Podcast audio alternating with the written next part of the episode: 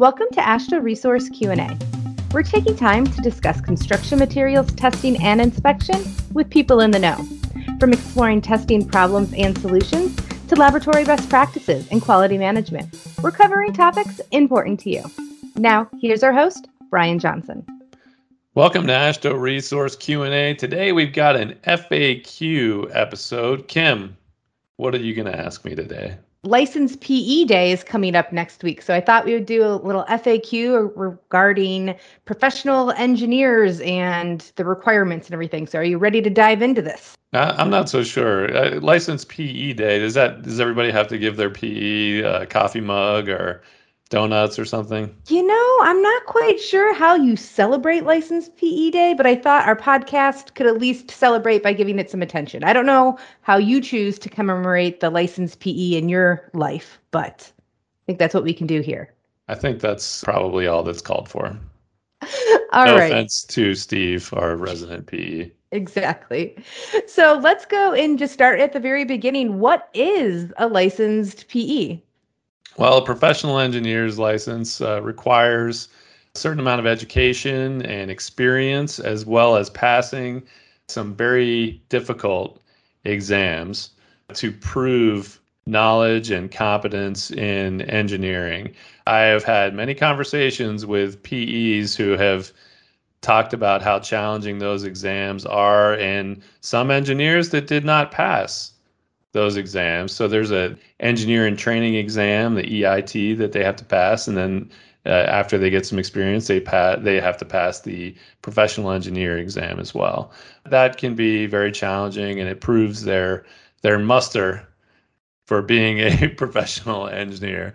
So it is something that I, I think should be recognized and revered for the the rigor and for the the challenges that come with it and also for the professional responsibility of having a professional engineer's license. So why is it important for laboratories to have a professional engineer on staff?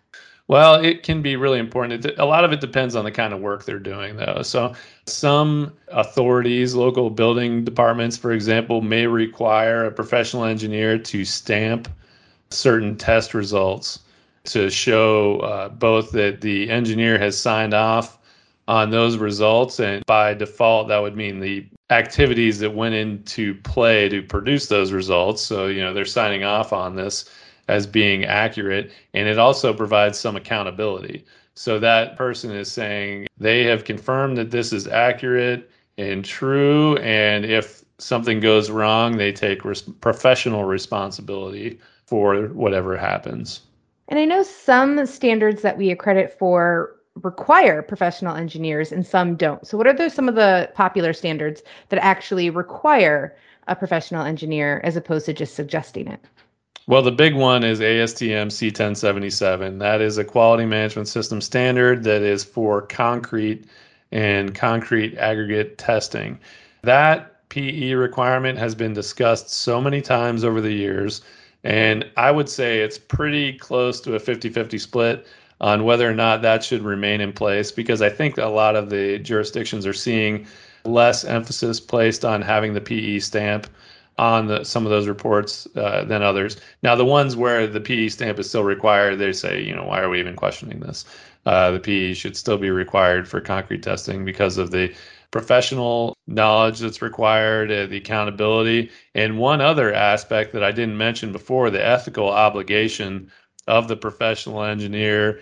And it and really the PE license is supposed to provide some assurance of ethical responsibility. Now, I would say that people are people, and that cannot be assured by any sort of license. Uh, ethics as much as it would be great if you could be trusting all registered professional engineers to behave in an ethical manner, I think that the individual's behavior would need to be evaluated uh, to determine if that's correct. And there's also plenty of people who are not uh, registered professionals who are extremely ethical that I have encountered in my time as the manager of the accreditation program. So, why do some standards require it and some don't? What's the importance? You talked about the ethical responsibility, but that stamp of approval, why is that important in some tests and not important in other tests or standards? Yeah, I think a lot of it goes with the whatever the building authorities want. Uh, really comes into play a lot for C1077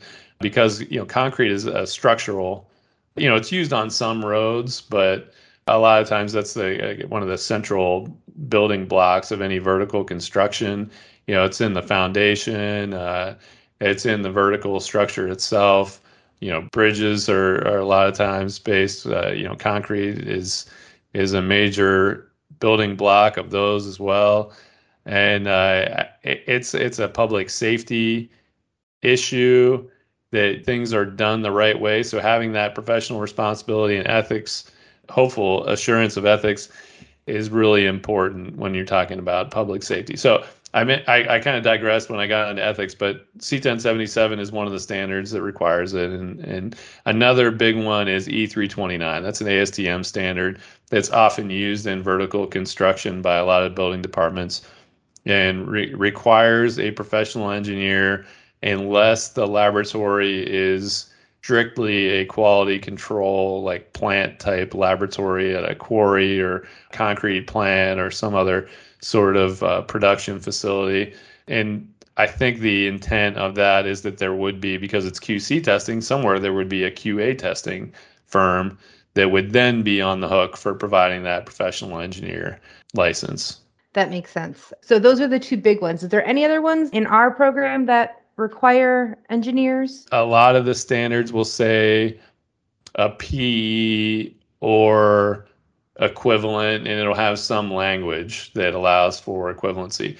Now, uh, the AASHTO accreditation program in general is structured much like that, where you can have a uh, registered professional engineer or you can have somebody with equivalent education experience.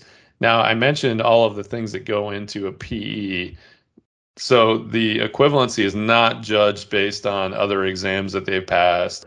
It's actually based on the the education and experience that the person has uh, along with the other requirements that exist in the program. So for AASHTO R18, there's a certain amount of experience that a, the technical manager has to have. So we would look at that and determine if that is sufficient and if the person has enough applicable experience uh, to qualify for allowing that laboratory to maintain accreditation. So, what's the process for a laboratory that doesn't have a professional engineers for the AASHTO accreditation program? And so, how do they get approved? What's that process like?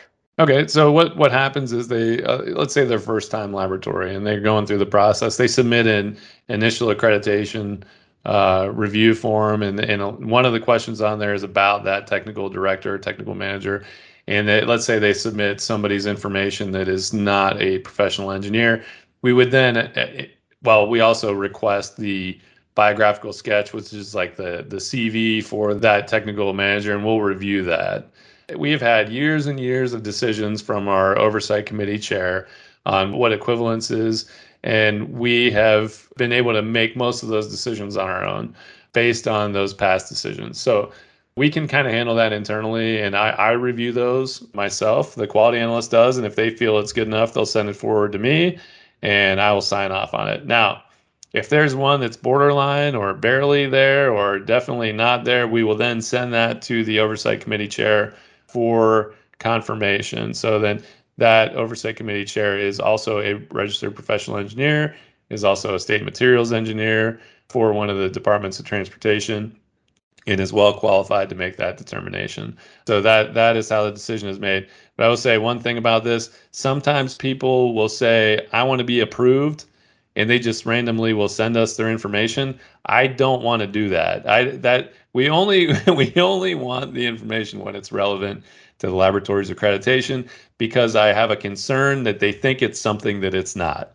Like we're somehow giving them a pretend PE license or some sort of authority. We're not doing that. This is strictly for the purpose of determining whether the laboratory can maintain accreditation with that person in charge. So we want to see that person in charge. We don't want to see a bunch of people. We just want to see the one person at that time. That does make sense. And I think that's a good clarification because we don't want to put off the wrong thing necessarily or no, give the no. wrong impression that we're doing something that is actually not. So regarding professional engineers, is there anything else in the from the AASHTO accreditations program standpoint that you want listeners to know about? There is. We occasionally we get a question about whether or not the PE has to be registered in the state where the, the laboratory exists. We currently are not looking at that information to determine if that is the case. The terminology that is associated with ASTM C1077 indicates that the work conducted in in that jurisdictional authority or some language to that effect, the PE has to be licensed in that area. When someone is applying for accreditation, it's assumed that they are probably doing work where the laboratory exists, but it's not certain. For example, a, city that is on a river, you know, like a, a Kansas City, Missouri, the laboratory might be located on the Kansas side, but do all their work on the Missouri side. We don't know what they're doing exactly, and we don't really get into every single project that they're working on. So it'd be hard for us to determine that.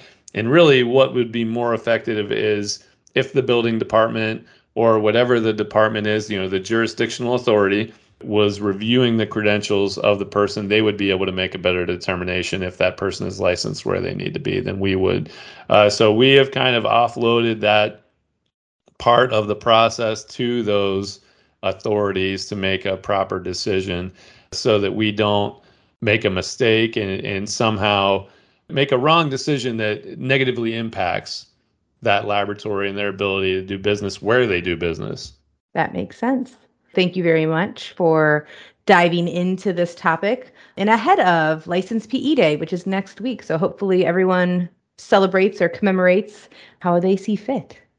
Yeah. So if you have a professional engineer on staff, let them know you appreciate their work and their effort and all the all the stuff that went into them getting that PE license and keeping up with it. A lot of times we don't think about it, but it is a good time to maybe get, just give them a nod to recognize their accomplishment. Thanks for listening to AASHTO Resource Q&A. If you'd like to be a guest or just submit a question, send us an email at podcast at aashtoresource.org or call Brian at 240 436 4820. For other news and related content, check out AASHTO Resources Twitter feed or go to aashtoresource.org.